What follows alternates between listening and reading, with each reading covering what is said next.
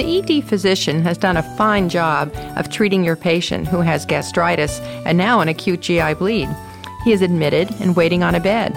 But when hours go by and he doesn't have a bed, are you aware his mortality may be on the rise with every hour that he waits in the emergency department? You're listening to ReachMDXM 160, the channel for medical professionals. Welcome to the Clinicians Roundtable. I'm Dr. Shira Johnson, your host, and today I'm speaking with Dr. Shan Liu, an attending physician at Mass General and an instructor at Harvard Medical School in Boston. Dr. Liu is an emergency medicine practitioner who also has a degree in health policy and management. She and her colleagues have completed a study on the effects of emergency department boarding on mortality and morbidity. And when we talk about emergency medicine, remember these may be your patients, whatever your specialty may be, as you listen to this interview. We're discussing the direct effects of emergency department boarding on patients regarding their mortality and morbidity. Welcome to ReachMD, Dr. Liu. Thank you, Dr. Johnson. It's a pleasure. First of all, can you explain to our listeners who may not all be emergency physicians what emergency department boarding is all about?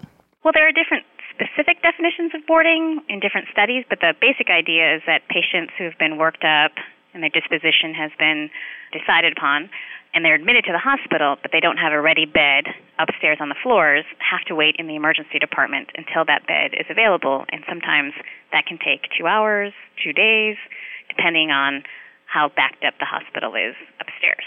Now, sometimes when people hear these stories about the emergency department, they think it's their problem, the emergency department's problem. But why should physicians listening to our show, who may not even work in an emergency department, why should they be concerned? All physicians should be concerned about boarding because no matter what type of physician you are, you're likely to send a patient to the emergency department or consult a patient on a patient in the ED or inherit a patient if you're a hospitalist or taking care of patients up on the floor. And since boarding is really becoming a worldwide hospital problem, few practicing physicians can really avoid the problem of boarding, in my opinion.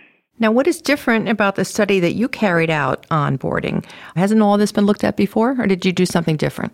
Well, there's been a growing body of literature trying to examine the consequences of ED crowding and length of stay, but really people have just assumed that the quality of care delivered to patients while they're boarding is compromised, but no one has really directly studied the type of care and the errors that are happening during that time. And how did you study this? What did you and your group do? So, this was just a pilot study, and it actually was designed to inform a bigger study that we just completed.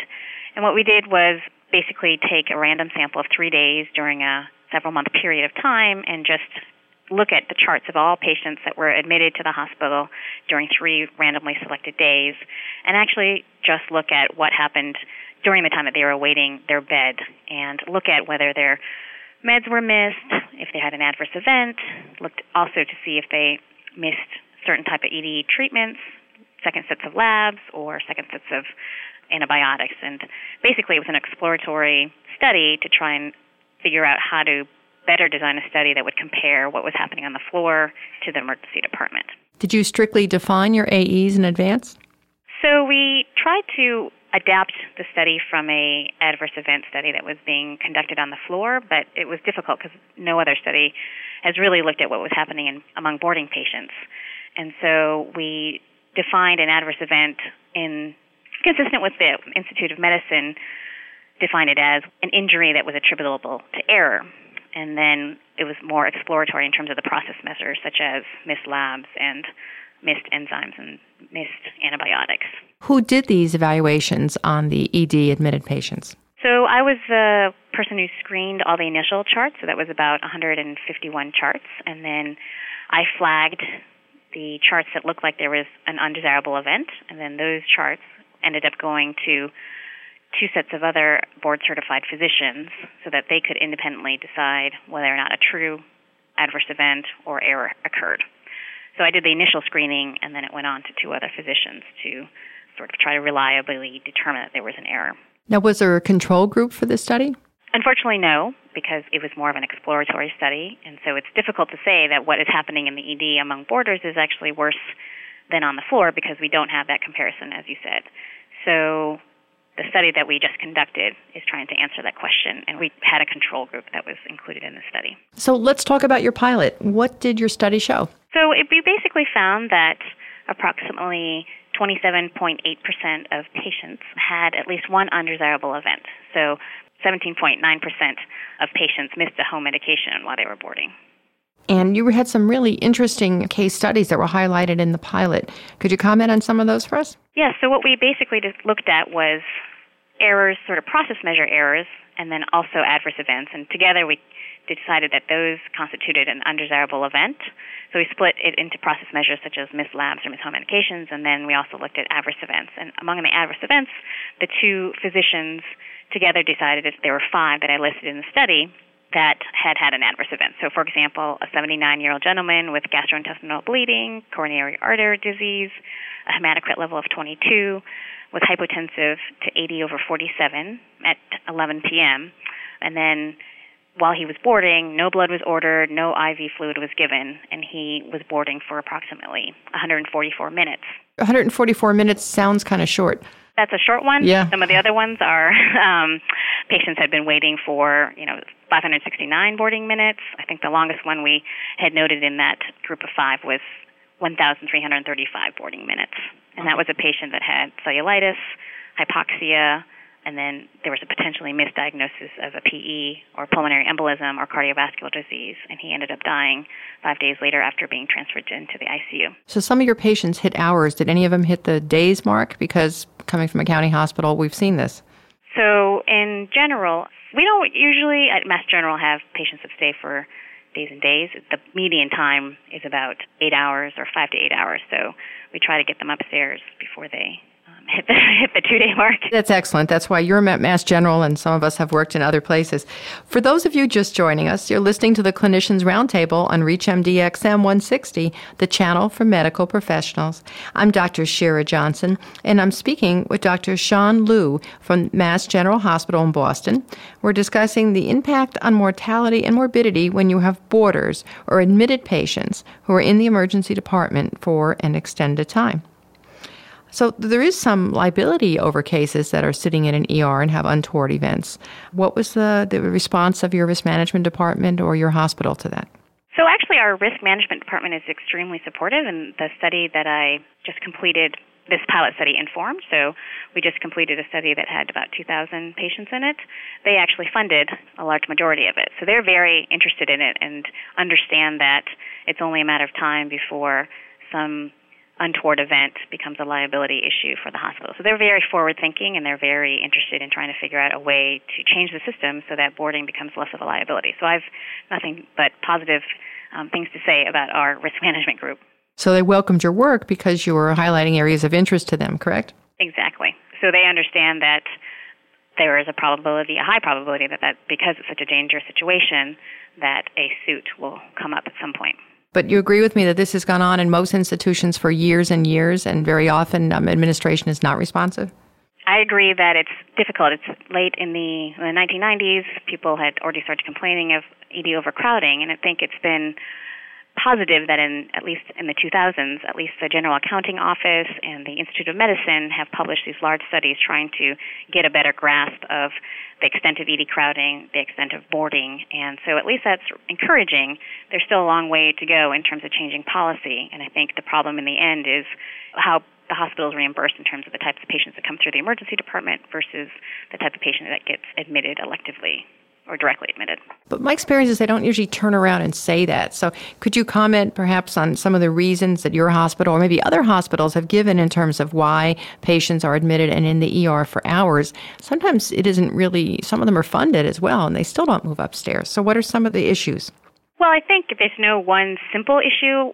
One issue is, in general, patients, there is hospital overcrowding. So there's more patients that need beds that come to the hospital than there are available. So there's we have an aging population that is getting sicker, and we're doing more things to them, such as giving them transplanted lungs and transplanted livers, and so they have more complications. So in general, there's a demography issue, and then there's also an issue of supply. So between the mid 90s to the mid 2000s, there was a decrease in the number of hospitals that had emergency departments, which led to increase in crowding, and also because of the financial situation where hospitals are competing with one another, they're forced to actually work at higher capacities. So their occupancies are much higher, and as a result, crowding happens. And so I see crowding as really a symptom of a really broken system in general.